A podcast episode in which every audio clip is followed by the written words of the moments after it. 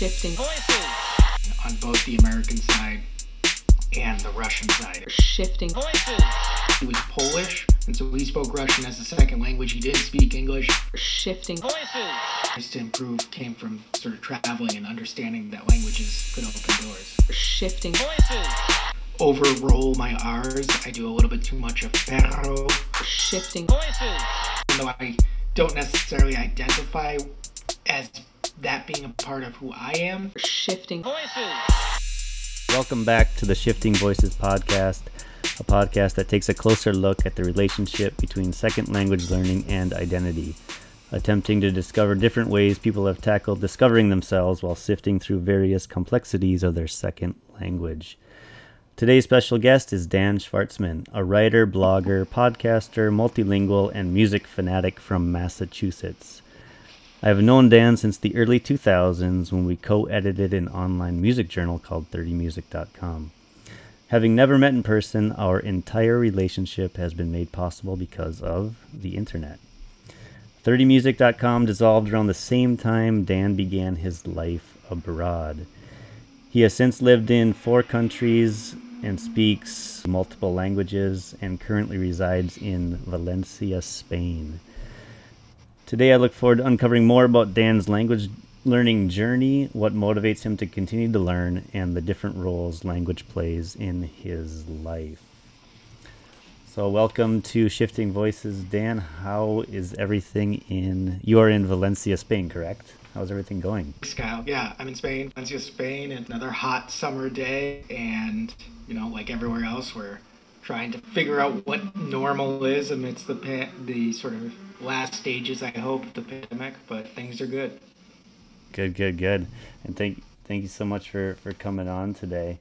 Yeah, so just to start off, I know a little bit about your background, but I want to start with I understand that you're from a Russian Jewish immigrant immigrant family who came to the United States as refugees from the Soviet Union.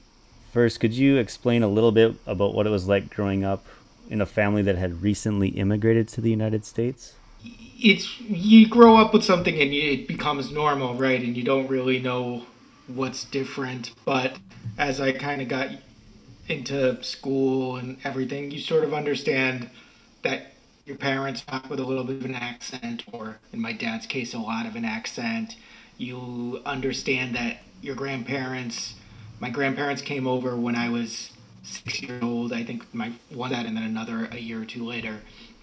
So you get to, you understand that there's a little bit more uh, to communicating that there's something different about your family in that sense and just like there's like yeah so on the one hand you have all these other things from your family's cu- culture that you don't totally understand because they don't always give you the context you know big big russian parties for family parties were always sort of the same sorts of food or whatever and as kids we just want american pizza or whatever and at the same time we had less of an understanding of pop culture we didn't really even though my mother loved the Beatles, we didn't really grow up listening to them.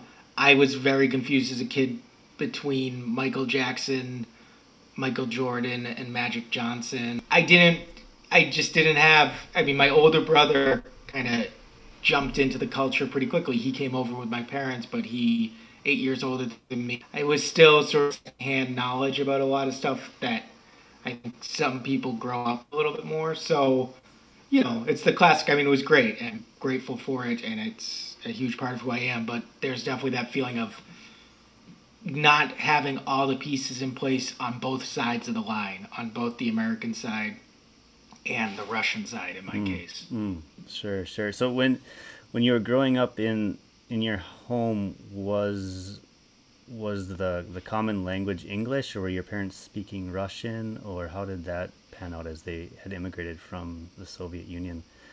So it, it's it was mostly English, I would say, especially. So I'm a, the second of four. My older brother was born in Moscow, and then the rest of us were born in the states. And English was definitely the common language overall. Russian was my parents would use Russian between each other, or of course if they were on the phone with friends or with family members, and they would use it with my brother too, the older one, even though his Russian skills didn't really advance beyond that four year old stage. Like he's his accent is the best of any of the kids, but you know it's not. He didn't gain a lot of vocabulary or what have you.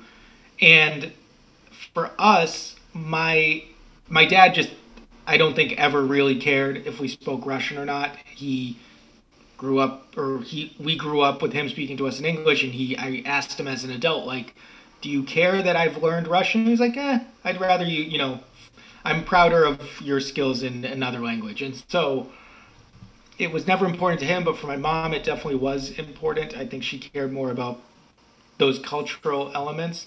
And so she taught me the alphabet when I was six, which is a big deal because it's a different alphabet and all that. Taught me how to read. And so I, you know, I read a few children's books. There's Neznayka is a little tale about a boy who doesn't know anything and a bunch of other little children. Cheburashka is a famous uh, children's story and children's figure, and I read that. So I had like exposure to it, but it wasn't. You know, I could hold a conversation with my grandparents, but it was difficult. It wasn't like I was really immersed in the language or in the culture, but it was definitely there. And I think it's the same in varying degrees for my younger siblings. My mom tried to either a grandparent, my grandmother was around to help raise them, or there were some conversations. So they each had some of a background, but yeah, it was. Uh, I mean, none of us grew up fluent or anything like that.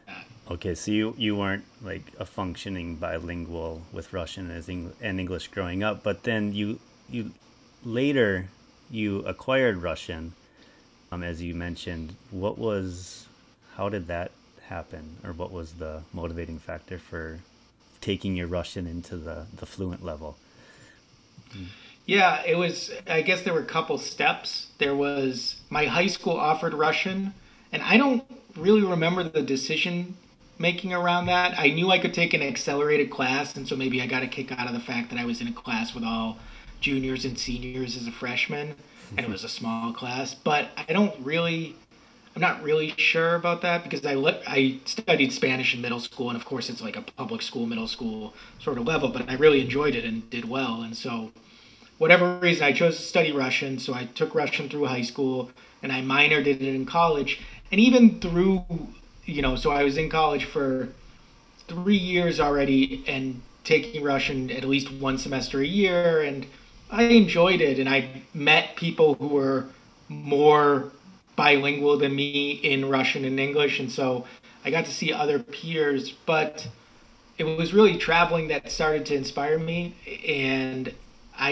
in a couple ways, in my after my junior year, I went with my college wrestling team. I wrestled in college, and we went on a trip to Europe, and Russian ended up being a way for me to connect with the guide who was with us, the coach who was with us, he was Polish, and so he spoke Russian as a second language. He didn't speak English, and then all the other coaches were the same, and so it was really like a way for me to meet people and kind of open doors for me on that trip. And that was where the light bulb went on of like, oh, this isn't just something that I can use to speak with my family, and it isn't just something that I can use in school. Like there are real world opportunities that come from the language. That was one thing and then also my my best friend from high school we did a lot of we he sort of discovered Europe around the same time and so we then the next summer went back and traveled and he was he started studying Spanish in college and hadn't studied it since again since middle school or something and he spoke Spanish even then fluently without accent just really really well and so I was both impressed by that and also probably a little bit competitive about it. And so that was where I really was like, okay, I really want to master this as much as I can. I ended up going to Russia for a couple months to wrestle, but also to two or three months, but also to like speak it and just be immersed in it. And yeah, and so and then that was you know I, I went back to Russia the next summer, and then I moved eventually to Israel where there's a lot of Russian speakers. So that was kind of where my Russian skills peaked. and it wasn't, it was fluent and really good, but not quite. Certainly still had an accent and people could still pick me out. But yeah, so anyway, that was sort of the those sort of realizations and desires to improve came from sort of traveling and understanding that languages could open doors. Can you paint a picture for me? I've never been to Russia, and I've been very curious about what it's actually like there, more so in the linguistic landscape of Russia. So if you go to Russia, are is all the signage in Russian or is it in like Roman letters too? I think is what, what they're called. But I'm I'm just curious. Did that when you got there? Did you see the Russian everywhere around you? Was that part of the inspiration? You saw it in context. Could you share a bit about about what that looks like? Yeah, I so I was there. The last time I was there was in 2007. So it's 14 years ago, or more now than 14 years ago. It was in Ju- June. So.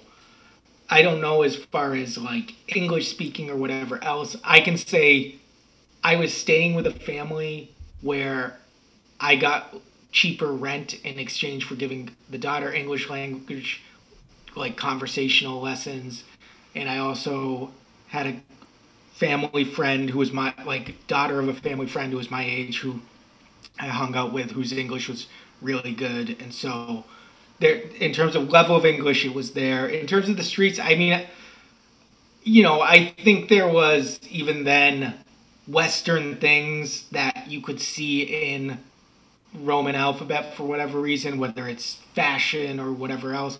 I think they had McDonald's in Cyrillic, for example, and yeah, I mean the Cyrillic's everywhere. I think, I think it was less about you know by then my Russian was pretty solid. It wasn't it definitely went up a notch living in Moscow, but it was pretty solid.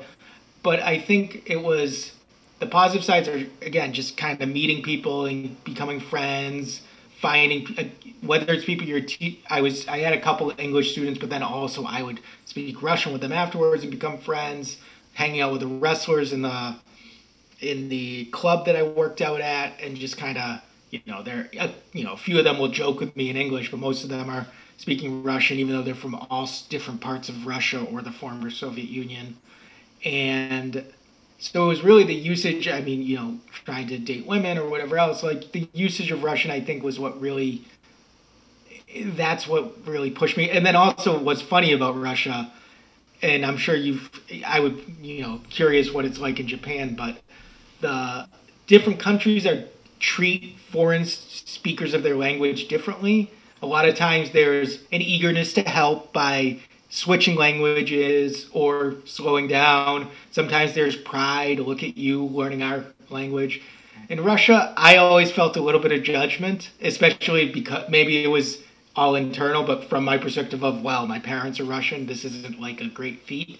And you would, what I look at now is totally understandable, but at the time I would be really pissed off about is you go to a museum and if you're a foreigner, you have to pay a higher price, which totally makes sense actually, because you can say that's your tax dollars if you're a local, whatever. But to me, it pissed me off because they're not checking ID, they're just checking accent. And so every time I got forced into the foreigner line, that was basically somebody saying, Your accent is pretty obvious, you American, pay us more money. And so that was like a, a little twist of the knife for me to try to really smooth out my accent. By the time I left my last trip to Russia, I managed to go to one of the palaces near St. Petersburg on the local rate, and I was like pleased at myself for that. But yeah, so that, you know that's a sillier reason, but wow, wow, that's it's in, there. That, that's interesting. Yeah, I would. Wow, so that does that does exist in Russia, and fascinating, fascinating story. And I feel like we could we could talk a lot more about Russian and probably dedicate this entire show to Russian. But I I want to kind of shift gears a little bit and kind of uncover a little bit more about your your language knowledge. So I know you you've lived in primarily four countries, right? Being Israel, Luxembourg, Bulgaria, and now Spain. So with That's right. With Spain, you're fluent in Spanish as well, correct? I mean, I've, I've seen some of your your podcast work, and you're flowing. You're flowing from what I've seen. So, what, where did Spanish come into your linguistic repertoire and what reason was was was behind learning Spanish? Yeah, I mean, I would say I'm fluent, but the the errors are definitely there, and the accent is my accent. One of the I guess benefits of learning multiple languages is that my accent is now kind of a mix.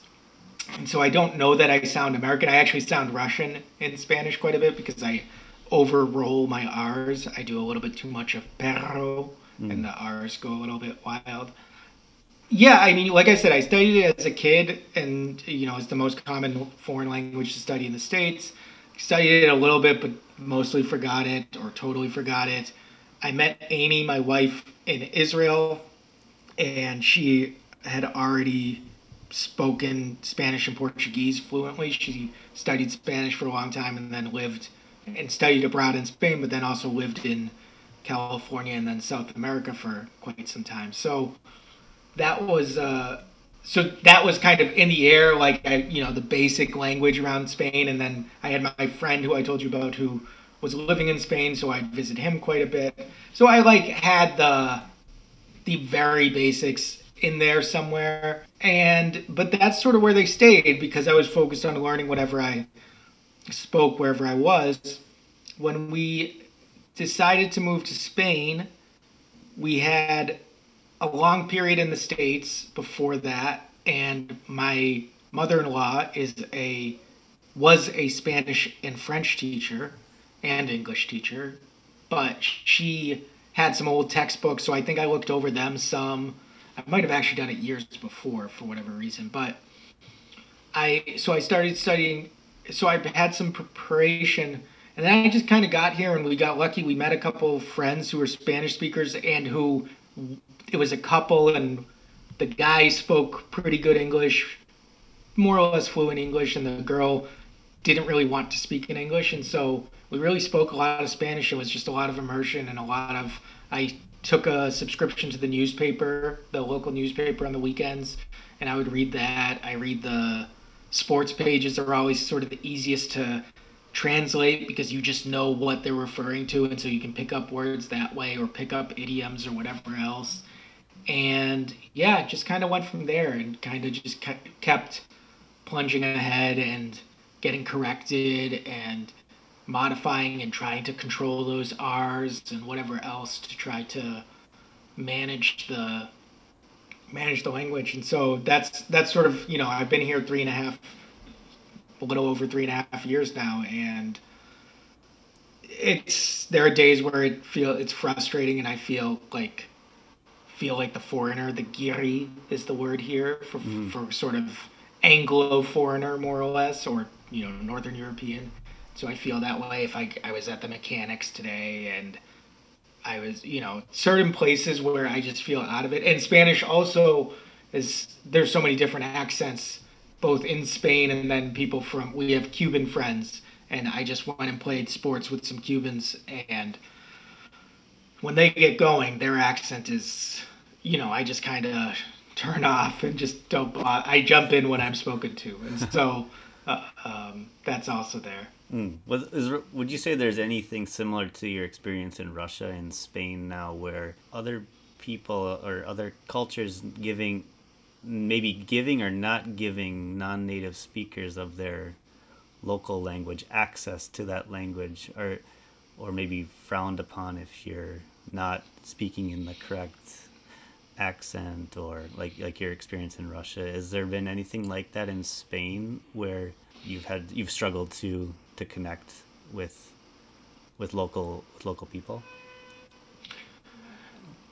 No, I mean I think people are very patient. There isn't a super Spain in general is lower level of English than uh, Germany or Northern Europe. Let's say it's it's growing, and you mm-hmm. can, you know, we will have somebody stay at our place who doesn't speak any Spanish, and she'll be fine. But it's it, it, there's a lot of patience and people will just kind of work it out with you. I don't I don't get flipped into English much at all. It's very rare. Mm-hmm. It happens, but and I always get annoyed when it does, even though people are just trying to be nice. But mm-hmm. no, people are pretty patient. What I will say is, I feel, I felt, what, for example, when seeing friends of our friends, I felt sometimes like they you get the perception when you don't speak the language that people treat you as if you're either more childish or dumber. Like the fact that you can't express yourself means that there's something about you, and so you get kind of uh, patronized a little bit. And so I felt that a little bit in my early days, but I think that's again part of that is internal on my end and I think that's also, you know, inevitable and sort of normal and I I will say with like our good friends for example, I feel like with the growth of my Spanish, it feels like we're having more of an equal four-way conversation. And so that's kind of nice, but yeah, I think there's, you know, there's also I tend to be the sort of person that everybody likes like people get along with me, but they also like to tease me, and so there's a little bit of that in there, even when I'm speaking well. So I, I, it's definitely not not the sense I got in Russia those years ago. It's more people are patient, and you know I think they're understanding, and well, you know a lot of them are friendly. The there are a couple ladies at the local butchers who are always looking to strike a conversation with me. They know me. I've been there for years. So no, I think people are welcoming and you know, they they know I'm a foreigner. There's no hiding that, but there there's no like dumbing down their Spanish or looking down their nose at me. Sure, sure, sure. Um, so so now you we've got Russian, we've got Spanish. So I just need to open up the question now. What what other languages are you comfortable with engaging with? Would you say that you could carry about your business in besides Russian, English, and, and Spanish? So I would say with each of these three, it's I would like I if you dropped me in the country, I would be fine but frustrated, and then a week later, I think a lot of the memory would come back, and I would be pretty close to where I was when I left. Mm-hmm. But Hebrew, Bulgarian, and French in different different degrees, I would say all of them I got pretty comfortable with by the time I left. Hebrew, the least. I was there only two years, and that's another different alphabet. And it, even though I, you know, I'm Jewish, I learned it in Hebrew school basically, not as well as Cyrillic, but like, it's just, you know, both of those alphabets, it does take that extra effort. And so I actually have an easier time reading in French than I do in Russian, even though I know Russian a lot better and Hebrew, it's even more of a degree of difficulty for me. But in terms of speaking, it's a very it's like a very building blocks language. It's a very simple language to kind of the endings on pronouns are similar to the endings on or excuse me the endings on prepositions are similar to the endings on verbs for example so there's like cool things about the way the math works in hebrew so i'm pretty comfortable speaking it eh, when I'm there and I sort of warm up. The same goes for Russia or for Bulgarian and yeah, and I would say French. I mean, the last time I was in a French speaking sp- place was, well, I guess I went to Morocco. We went in 2019, mm. and so that was like a sort of. But yeah, it's it's it's rusty, and I would be blundering through for a few days, but I think it would come back after a few after that week or so. Right, right. Wow. So that that's six, six total. So of, of those of between Hebrew, Bulgarian, French, English, Russian, Spanish. I guess would you you would consider yourself a native speaker of English, right? At this point, growing up yeah, in the states, yeah, okay. So yeah, you would say that's your totally. native your native language. So out of the the second or additional languages that you've mentioned, um, which of those languages do you feel you identify the most with? I mean, I think Russian says the most about who I am, but I am haven't been back to a Russian speaking. Well, no, I've, I've been in Russian speaking places since then, but I haven't been back to Russia in 14, 15 years, 14 years. The but yeah, I would say you know I think that's between my family, between like if I run into we had a guy come over needed to do he does a type of work for us in the house and he's Russian. I think he is Russian, but he grew up in Germany and now he's in Spain. And like I feel more of a connection with him than I would if Bulgarian came in for sure or a French speaker. Hebrew it's less about the uh, language there, and I feel, but I, you know, I, I there's an Israeli I met here in Valencia, and like I get a kick out of the Israeli culture, and I like get it. I can like josh with it really easily, even though I don't necessarily identify as that being a part of who I am. Mm-hmm. So yeah, I would say Russian is still even more than Spanish is the language that I most sort of say that reflects who I am. It's probably still my second language, despite Spanish maybe being a little bit more active and agile for me. But Sure. yeah, that's sort of how I think about it. Sure, sure, sure. And so, between all those languages, what you mentioned reading the sports page in Spanish as a way to improve vocabulary or have an understanding of what's going on in in the sports section. But for, as far as Hebrew and, and Russian and these um,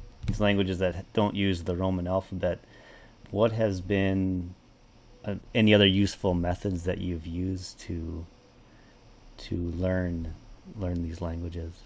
Yeah, I, I think immersion generally I'm fond of, and just I'm pretty stubborn and comfortable making mistakes and just kind of continuing to do it. So just getting out there and speaking and getting corrected and whatever. The I had a teacher. We worked in a school in Israel, and I had a one of the Hebrew teachers there gave me private le- or she gave like group lessons, but it ended up becoming private lessons for me. And she had a great technique where she would just print out a picture, like a drawing with a lot of different things going on. Not quite a family circus sort of thing, but you know, this scene. And she would just say, describe it to me.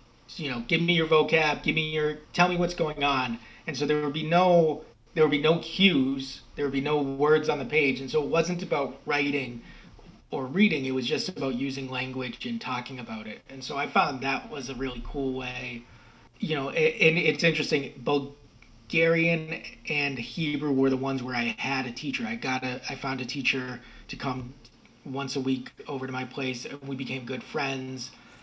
And she would just, and at first she would come with like curriculum plans or whatever, and by the end of the three years, she would just come over to talk. Maybe we'd read something, but really we were just you know kind of talking and hanging out. So I found those languages that was kind of how I overcame the because I didn't in either case I did not read newspapers or whatever, and I think I, I think another method I learned heard about in college from a language teacher was watch a movie but in the subtitles for that language so that you can hear and read and kind of reinforce what you're seeing and you can always look up words or whatever and really stuff like Netflix is, and I think Netflix is the best of the streaming platforms for it. Like that's a great way to kind of build vocab if that's what you're into.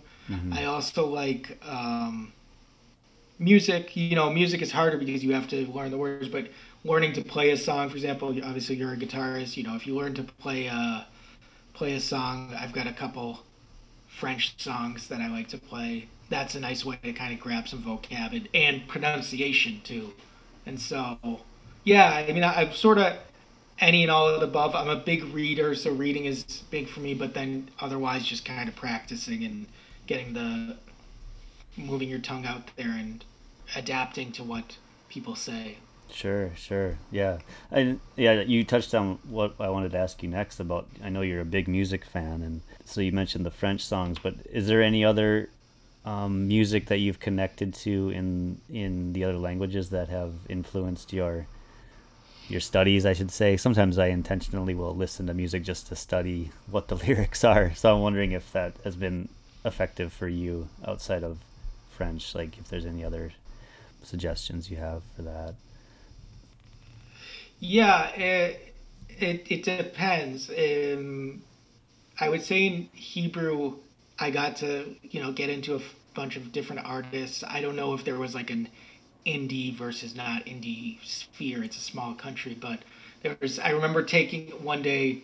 I brought in the. I said to my teacher like I'd like to learn the lyrics to this song. It was called Arye Arye Veruti. I, I, I, I may be actually be misremembering, but it was like Ari and Ruthie, and it was and it was a song. It's like a sort of slow song about a relationship, and the guy discovers that the girl's cheating on him, and the last line is something about like instead of taking one bullet, he takes two, and I, so I brought this in the the teacher after we like worked through the lyrics. She's like, "This song is kind of it's kind of nuts, huh?" I was like, oh, "Yeah." So that was an example. Um, you know, in Spanish, like here in Spain, Camarón de la Isla is a famous flamenco singer. So I've sort of tried to study some of his songs to understand them and get into, you know, and obviously a lot of Latin music, you know, salsa or La Lupe or Celia Cruz or whoever, like lots of great music in the Spanish speaking world.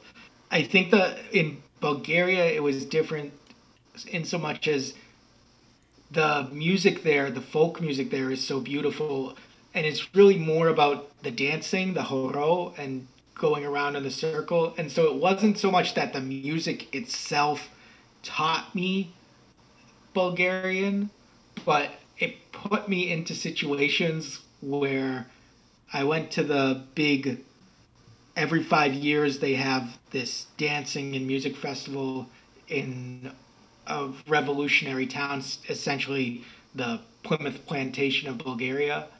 And it was just, it was like one of the most memorable experiences of my life. And just, I was there with a lot of English speakers, so it wasn't like I wasn't using English, but it was still, there was a lot of like, just you sort of interact with the stage and with the performers. And so that was really the musical moment for me that, for Bulgaria, that was like really special. If, you may have heard Jeff Mangum the mm. guy from Neutral Milk Hotel did a recording of that in 2000 that he put out. So that's oh, okay. like the huh. reference. Interesting. And yeah, so you said your your wife also speaks Spanish, and just just out of clear curiosity, do you ever converse together in Spanish, or do you usually stick with with English? I mean, a little bit, just to you know, whether if we're joking around with the cats or we're mm. trying to, and there there's sometimes where just because you're using it a lot, where the words will just come more naturally in Spanish. But no, we're I mean, and uh, of course when we're seeing friends or neighbors or whatever, we're mutually speaking Spanish. But between us, we're mostly, it's still you know, it's hard to switch from whatever you first speak with somebody, and also since we're both native English speakers, it's just more natural for us to speak in English. Sure, sure, sure. And interesting you bring up that. Interesting you bring up that how when you first like that first connection with someone, like if I spoke Spanish and I we just kind of switched to Spanish right now, it might be a little bit awkward, right? so I totally understand that. So because we've always only communicated using English, so I've, I'm kind of I'm interested in that dynamic between you know multi, multilingual people that which languages they choose and if there's that comfort that comes with you know, oh, we met using this language, so we'll just continue to use it. And I've noticed that too. Just lastly, I wanted to give you a, a chance to talk about this new project you have about uh, visible cities. It's pretty fascinating stuff, and if you want to just share about what visible cities is and what your vision for it is as as a newsletter slash blog type experiment, I'd like to hear more about that. Yeah, mm. yeah, sure. The there's a lot of hype around newsletters right now. Substack is where I'm hosting the newsletter, and they're the big name right now. And mm-hmm. Twitter and Facebook and a lot of other places are doing it. And I've spent some time in a similar part of the world from the finance perspective.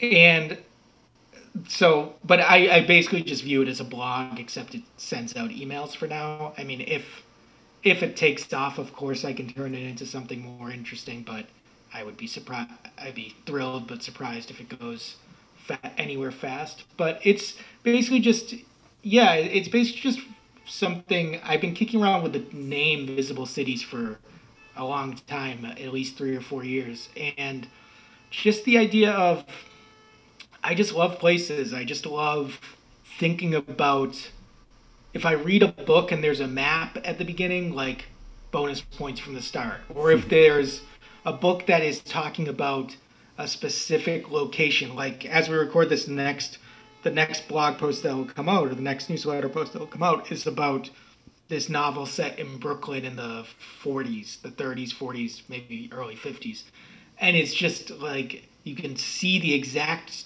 street where it is happening down to the block, basically. And it's just such a descriptive picture of that time. It's the Barbados community in New York, so like you get a sense of the people around it and I just love stuff like that. Like I just love thinking about that and I've traveled a lot, so I can sort of share some of my experiences. And so it's just yeah, so it's just the idea of like let's just try to bring together cool writing about places. I'm doing it myself, of course if anybody is ever interested, I would love to share other people's thoughts, but I what I try to do is each month I'm going to do 3 posts it's once a week, so every Thursday. The first three Thursdays will be about a different city. So I did one about Enid, Oklahoma, where it was a personal story about my visiting there and having kind of funny, but also like weird issues with home weekend. But also then like, what is this Enid, Oklahoma? Like, why are people there? And anybody famous from there? And like, what's the history and so forth. And then I did Liège in Belgium and Rijeka in Croatia was what just came out this week. And so I'm trying to find the balance. I don't know if I've got it right yet as far as like I want it to present I want it to be about the place. I want it to be the focus on the place so that you get a sensation as the reader of oh, this is what Rijeka is like or this is an interesting story about Rijeka. But then I think I need to bring something that's so that like from the author so that you have my perspective or why am I writing about this or why should you care? And so I'm also putting in stories about here was my time there and here's what I did there. I don't want it to be just like a travel diary and so I'm trying to get that balance right. But yeah, so that's what it's about. I think it's what I'm excited about is actually more stuff like being able to write about books and how they deal with place or next month I'm going to do a musician that we know and just how how she uses place in her music. And so that's something i think if i get this right it allows a focus on place as a consistent theme but then really it can go anywhere and i guess pun intended but in terms of like play how place works in our culture and in our lives. And i've written you know for i worked at a finance website for a long time. I've dirty music obviously is really where it all started for me. And i've done you know sports and politics and books. And it's so i'm sort and then my own travel writing in various places. And so sort of looking to connect all that together through this dominant theme of place and of cities very cool very cool. It sounds like i mean i read the most recent one and i was really drawn into it. So i think it's it has that potential and i like the idea of connecting your experience with the actual history of a place to to tie it all together for the reader. Cool. So that's visible cities on substack right? Is that enough information to google and you should be able to find it or is there yeah it's or... visiblecities.substack.com i think okay. if you google it you'll find it. I don't uh, it's the name come is inspired by a novel by Italo Calvino, an Italian author from the 20th century, that was called Invisible Cities, which is mm. one of my favorite books, and I recommend anybody to read. But yeah, I, I don't think you'll have a hard time finding it if you look for Visible Cities Substack. Very cool. So everyone, go check that out for sure. And just to to summarize today, man, that was a great. I think it was a very, very interesting synopsis of your language learning journey and i think we could go off on each language in, in its own episode but to kind of get a snapshot of how you've gone from language to language from place to place and your experiences with you know connecting with people with movies with music with reading. There's a lot to go off here especially from my perspective of attempting to to facilitate the teaching of language, I, I always take so much away from hearing people's stories as to how they learn it. So it, it helps me a lot out too. So uh, thank you so much for for sharing today, and all the best with Visible Cities as that continues to roll. Yeah, thanks, Cheers. and thanks so much, Kyle. And I think what you're doing here is really cool. I really liked the episode you shared with me already, and I just, yeah, I mean, I hope I didn't prattle on too much, but I obviously love languages. I think a lot of other people do, and so I think your focus on it is, you know, in your story. I would love to. I hope you get to cover your story of learning Japanese, which is, you know, I think probably a degree of difficulty above all of these languages that I mentioned. So I would love hmm. to hear that story one day. Yeah, one day. Yeah, let, let's let's hash that one out too. That'd be amazing. shifting, On the next episode of the Shifting Voices podcast, we head over to Osaka, Japan for a conversation with Jorge Alberto Galloway Piqueres, an outbound student support specialist at Kobe City University. Jorge shares insights on shifting between four languages Spanish, Portuguese, Japanese, and English, explaining the importance of language learning in context, how his identity changes from language to language, and among other excellent insights, contrasting honorifics used in Japanese to hugs. Please do stay tuned for the next episode of shifting. Voices.